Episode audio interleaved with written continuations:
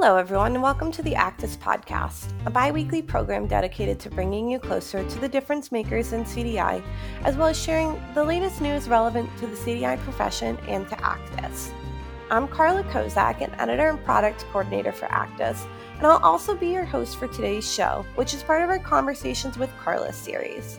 In every episode of this series, I am lucky enough to be joined by a guest who's behind one of our most exciting and popular ACDIS educational offerings to share their expertise. Today, I'm thrilled to have as my guest Kelly Sutton, RN, BSN, MHL, CCDS, CCS, the CDI educator for Providence Health and Services Oregon. Kelly joined us in a previous episode to discuss the CDI educator role, and she's back today for a discussion focused specifically on provider education. However, if you'd like to listen to a previous episode with us as well, you can use the link in today's show notes. Kelly's CDI career started in 2015 as a frontline CDI specialist in a suburban 170 plus bed facility in Sebring, Florida.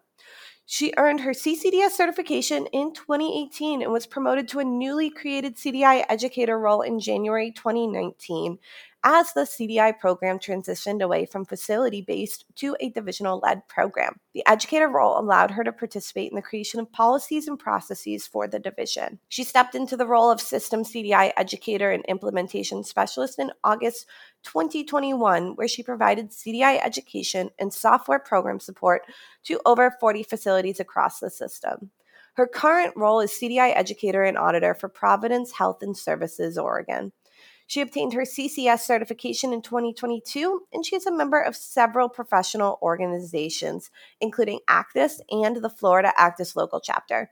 Kelly is also a member of the ACDIS Advisory Board serving through April 2024, a member of the ACDIS Leadership Council, and has spoken at several ACDIS national events. Just a quick reminder that the ACDIS podcast now offers 0.5 ACDIS CEUs for the first two days after posting, which can be used towards your CCDS or CCDSO recertification requirements. We'll share the instructions at the end of the show, so stay tuned for that. And now, before we jump into our topic and our conversation with Kelly, a brief word about today's sponsor. In lieu of a regular ad today, I wanted to make sure you're all aware of the exciting change that took place last week.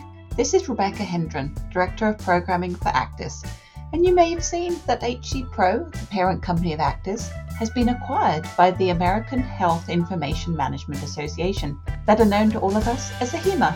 We are now part of the AHIMA Enterprise family, but we are being run as a completely separate entity Nothing will change to ACDIS membership benefits, to the CCDS and CCDSO certifications and how they are managed, or to any of ACDIS's services.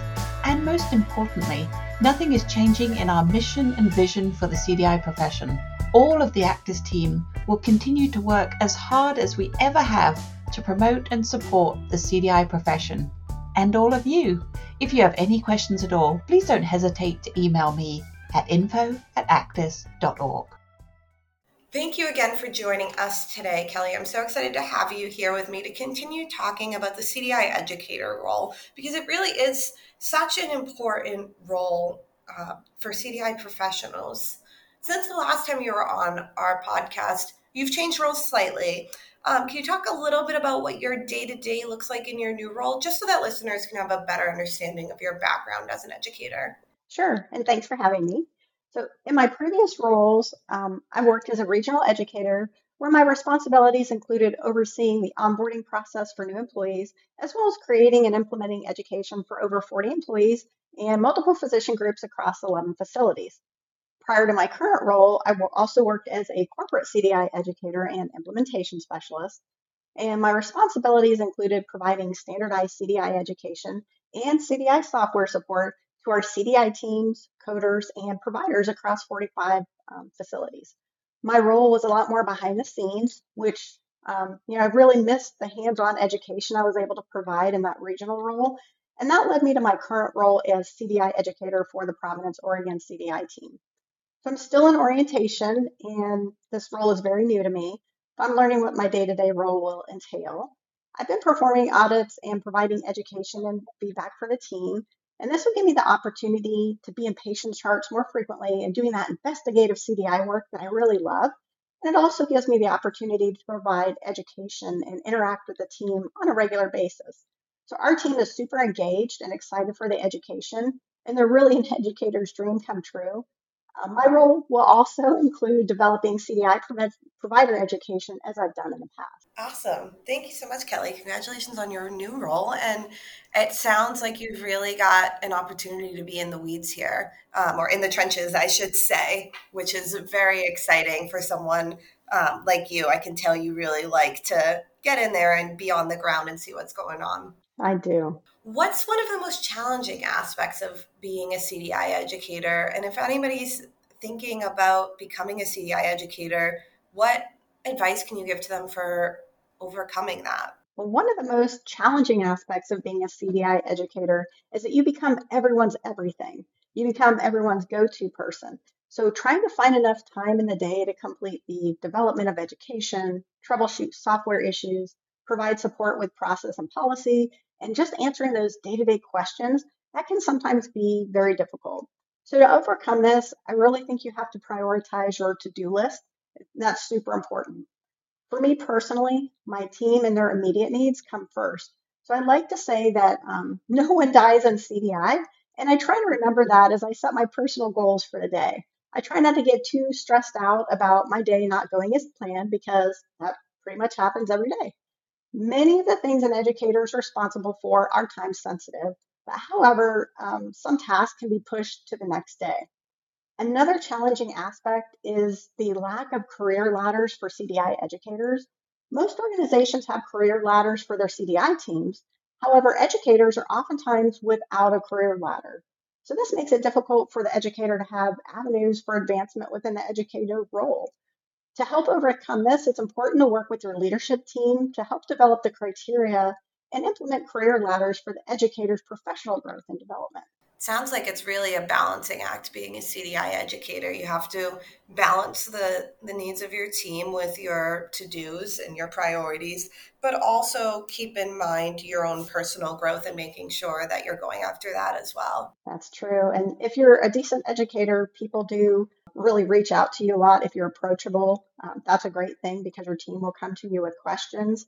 So, yeah, it can be a lot some days. Absolutely. Now, let's get to the meat of our conversation. The real reason I invited you here to talk provider education because it's such a it's such a hot topic. It's such um, it can be very challenging for some people to think about or to approach. Um, not everyone knows where to start, but it's so important to engage with providers.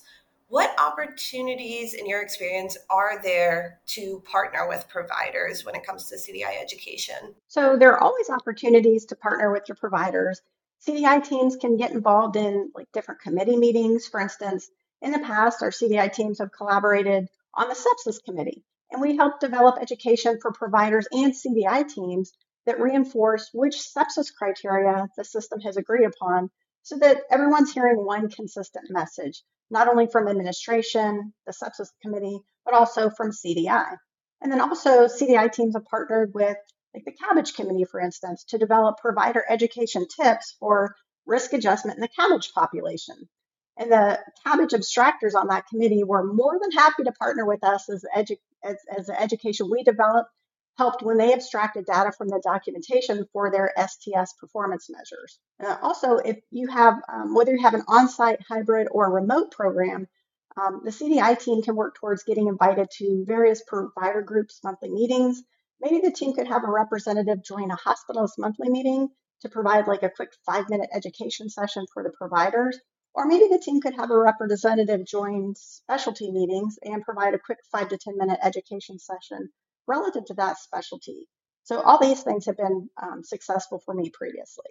That's awesome to hear. You've got some really great suggestions in there, Kelly, and I can tell that it's based on your experience and it's great to hear that those have been successful endeavors for you as i as we mentioned it can be challenging um, and on that note do you have, based on your experience, any tips for strengthening relationships with providers or securing buy in from providers for CDI efforts? Sure.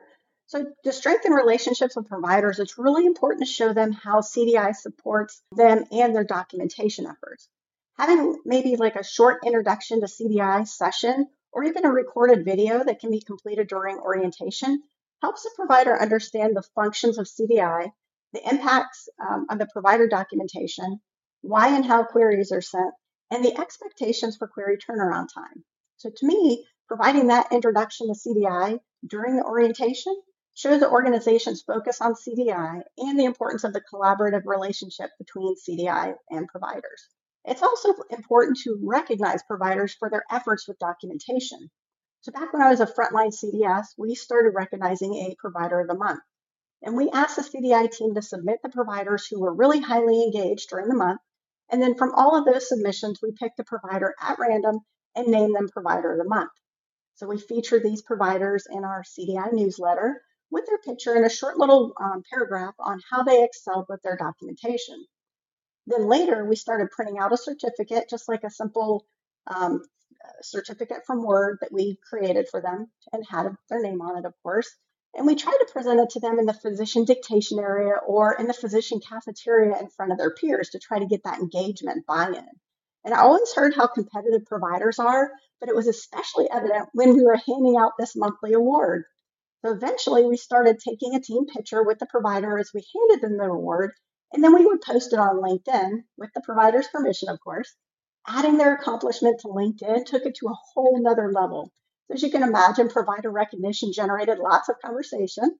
And through those conversations, providers got to know the human side of the CDI team, and it helped highlight the importance of their documentation efforts and the outcomes of the collaborations with the CDI team.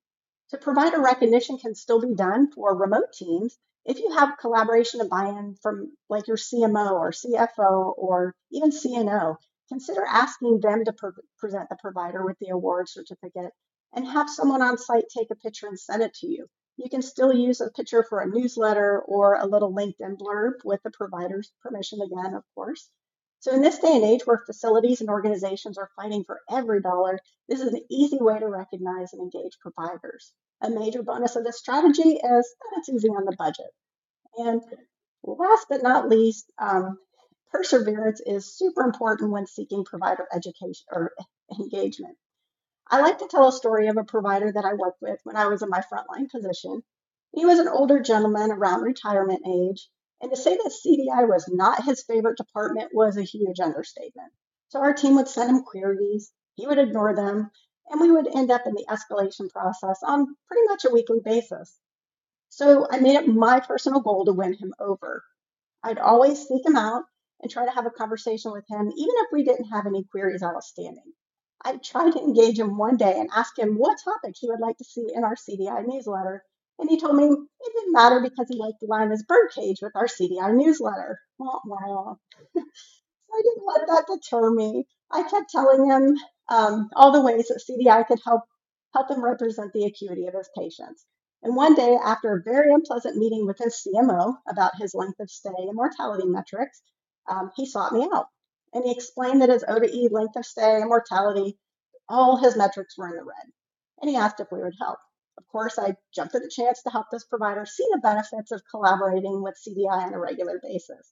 So I asked him to come by our office every afternoon to go over any query opportunities, and he said he would.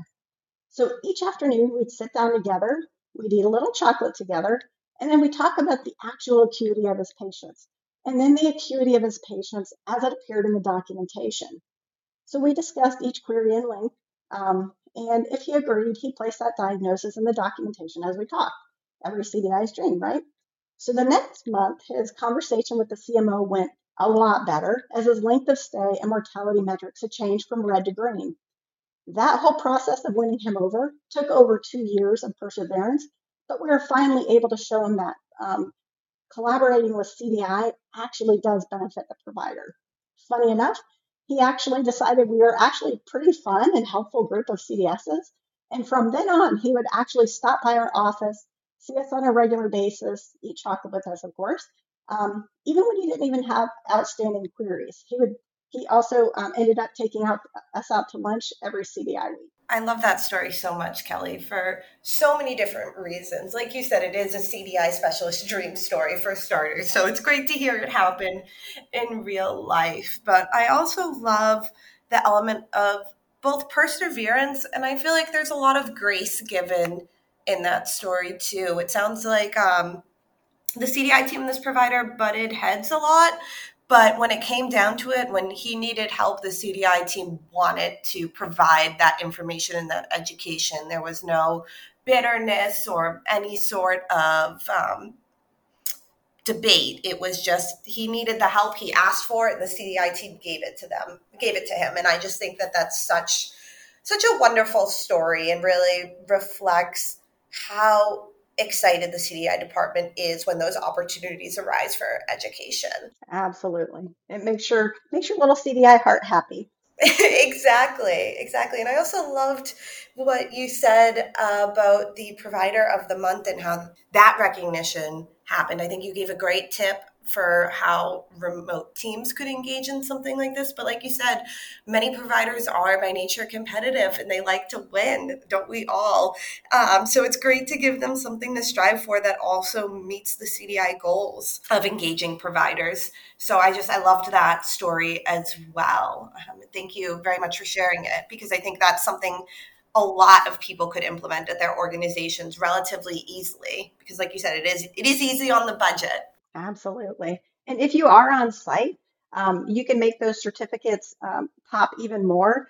Um, if you go on something like Amazon, you can get those uh, certificate holders, and you, they're super cheap. You can get 50 of them for like 20 bucks, and you put the certificate in the in the little certificate holder and present it to them, and it looks looks fancy. Oh, I bet that sounds really nice. So, when you don't have the providers coming directly to you with uh, or vocalizing what they're what they need help with. How do you determine what education to offer providers? And I know you said you're new to your current role, so feel free to draw on your previous experience as well. Sure. So historically, I've analyzed um, the CDI data to look at the most often queried conditions to determine what education to offer providers.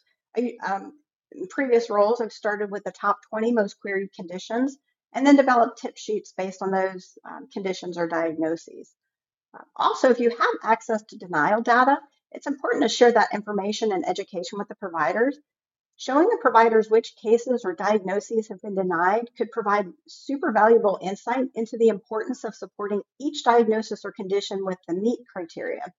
Providers don't typically have that insight as to how quickly a DRG can change based on a denial or the implications of that DRG change on things like the reimbursement, length of stay, and even the risk adjustment.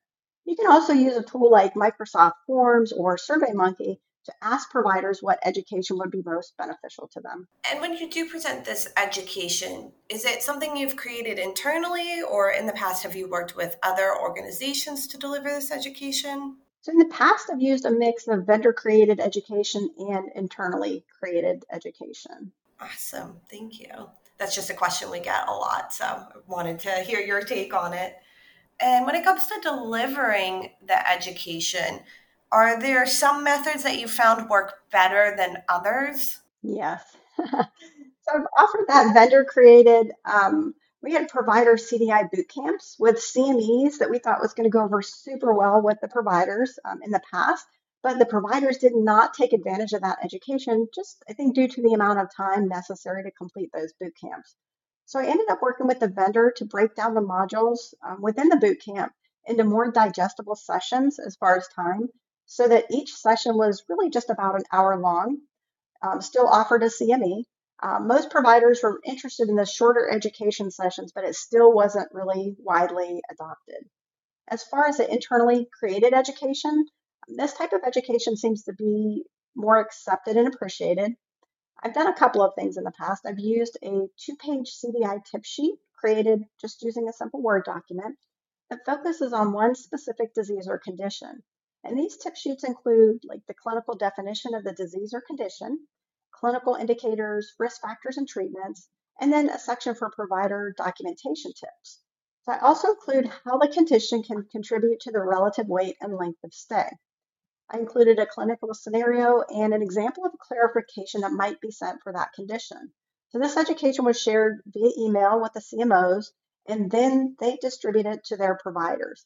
I think sharing the CDI tips through the CMO helped show that administration support and buy-in for the CDI efforts, and then it also ensured everyone was hearing the same consistent message. The provider education that seems to have been the biggest hit has been um, the provider best practice documentation tip sheets. I create it using a simple Word document, and I create a section for general information, such as a definition of the clinical condition or diagnosis. And sometimes I include information about the terms that are documented that don't translate to the condition that the provider thinks they're documenting. For instance, the hyponatremia tip sheet. I would include documentation of low sodium or sodium of 121 does not translate to a coded diagnosis of hyponatremia. I'd also include a section on specificity or chronicity. So, for example, if the diagnosis or condition requires documentation of acute, chronic, or acute on chronic in order to code that condition, or with heart failure, for instance, documentation should also include systolic, diastolic, preserved EF, or reduced EF. In the next section, I include um, for documentation tips, I create two different columns. On the left-hand side, I include the documentation phrases to avoid, and on the right-hand side, I include what documentation should be used instead.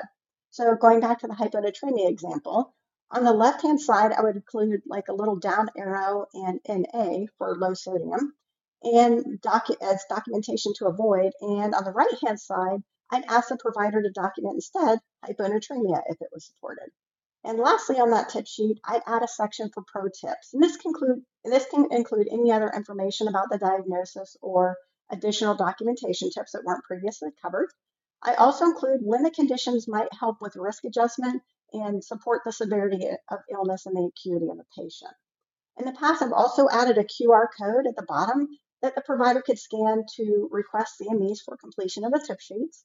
And that QR code can really also just be used for tracking purposes if you're not offering CMEs honestly, in my experience, offering a CME wasn't as big a benefit as I thought it would be. I thought it was going to go over really great, but these providers a lot of times get so many different free CMEs or they go on a cruise and get all the CMEs they need.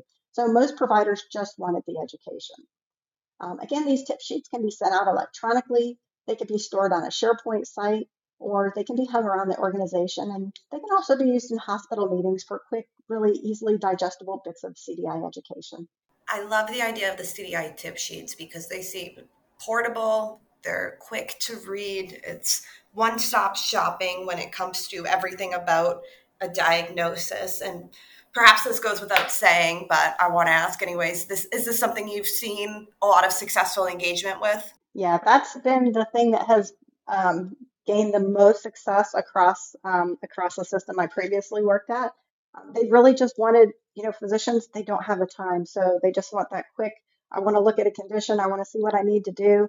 Down, dirty, basic, that's it. Absolutely. And I can see how something easy to use at a glance like this would really be beneficial and would go over well with physicians who, like you said, are so strapped for time. Mm-hmm. Well, I want to thank you so much, Kelly, for returning as a guest on the ACDIS podcast. This has been such a great conversation. Unfortunately, we have run out of time though. But as always, if our audience has any questions about this topic, they can feel free to email the ACDIS team at info dot at info at acdis.org. We'll also put that email in today's show notes, which are available on the show page at acdis.org and in your podcast app, so you can grab it from there. Again, thank you so much for being with us today, Kelly. Thank you for having me. Now it's time for the ACDIS Update, a regular segment featuring the latest news on what's going on inside the association. I know it's just barely fall right now, but here at ACDIS, we like to live in the future. So we're already thinking ahead to spring, namely the 2024 ACDIS Conference, which will be taking place in April in Indianapolis, Indiana. As we're sitting here planning the conference and trying to put together the most exciting agenda for you, we've decided to make a few changes based on the exciting submissions we've gotten. So for 2024, we'll be introducing two new tracks. For those of you that aren't familiar with the ACDIS conference, we break out each day into a series of tracks so that you always have different options for education. There's usually five sessions running at the same time, one in each track, and you can pick the session that is of most interest to you. So this year, we're debuting two new tracks. The first one is called Professional Development and Collaboration. This track allows attendees to expand their professional skills, deepen their leadership acumen, and explore opportunities to collaborate with other departments. With this track, we really wanted to give attendees the chance to hone their professional development and their professional skills, whether they're a new leader, a seasoned veteran in the field, or somebody new to the field entirely. We wanted to provide sessions that everybody could take something away from. We also noticed that we received a lot of submissions about collaborating with other departments. So it felt really important to us to acknowledge how collaborative CDI is by working that into a track. So, sessions in this track will include topics such as power dynamics, emotional intelligence, and collaborating with utilization management and care management, just to name a few. The second all new track that we'll be introducing for 2024 is the Program Development and Denials Management track, which allows attendees to ensure their program is keeping pace with the evolving CDI landscape and to learn strategies for combating denials. We know that denials are such a hot topic right now because every organization is facing them. And by attending the ACDIS conference, we want to help equip you with the strategies that you need to combat these denials. Topics that'll be covered in this track include case mix index, how to advance your program to the next level, as well as multiple perspectives on combating denials or appealing den- uh, appealing denials. We'll also see the return of some of our favorite tracks this year, like the clinical encoding track, a much loved conference staple that examines core clinical encoding components. It's perfect for those new to CDI or those looking to brush up on their foundational knowledge. In 2024, sessions will cover important processes like querying and reconciliation, and speakers will take deep dives into clinical topics such as encephalopathy, impellas, and debridement. The quality and regulatory track, another staple, will also be returning. Here, attendees will be able to explore the ways regulatory initiatives affect CDI practices and how programs are meeting new challenges. This will be done by examining how documentation affects quality of care outcomes. Some topics that'll be highlighted in this track include patient safety indicators, risk adjustment, and audits. Our last track will be the Innovation and Expansion track, where attendees will have the chance to discover cutting edge advancements in CDI, including non traditional settings, technology and analytics, outpatient CDI, and pediatrics. Attendees who attend sessions in this track will learn about leveraging technology. They'll be able to explore advanced pediatrics topics, and they'll also get to understand CDI and settings beyond just the inpatient setting. You can learn more about the conference by using the link in today's show notes. We're so excited to see you in April and to discover what's on the horizon for CDI. As a reminder before we close out, each ACDIS podcast episode now offers 0.5 ACDIS CEUs, which can be used towards recertifying your CCDS or CCDSO credential for those who listen to the show in the first two days from the time of publication. To receive your 0.5 CEUs, go to the show page on acdis.org by clicking on the ACDIS podcast link under the resources tab, and then click on today's episode from the list on that page. Then you'll want to scroll down to the recording and click play. At the end of the video, all the way at the end when the timer gets to zero, a link to the CEU evaluation will appear. You'll just click on that, take the survey, and your certificate will automatically be emailed to you upon submitting the brief evaluation. Those instructions are also laid out on the show page, so you can follow along there too. The cutoff for today's episode CEU is Friday, October 13th at 11 p.m. Eastern. After that point, the CEU period will close and you will not be eligible for the 0.5 CEUs for this week's episode. Remember, if you listen to all the episodes and claim all the CEUs for the podcast episodes this year, you'll have earned 13 free CEUs for the year. With that, we've reached the end of today's ACDIS podcast episode. But we'll be back in two weeks on Wednesday, October 25th, with a new episode in our ACDIS Happy Hour series, which provides a behind the scenes look at what's going on inside the association. If you'd like to receive reminders about each episode, make sure you're subscribed to our free weekly newsletter, CDI Strategies, which always includes a link to the new episode when it's available. You can listen to the show at any time on the ACDIS website or via Apple Podcasts, Google Podcasts, Spotify, or your favorite podcast app. All the links we discussed during today's episode will be available in the show notes. And as always, we'd really appreciate it if you'd take a minute to leave us a five star review on your podcast app to help others find our show. Our intro and outro music is medianoche by Dee Yan-Kay, and our ad music is Take Me Higher by Jahzzar, both obtained from the Free Music Archive.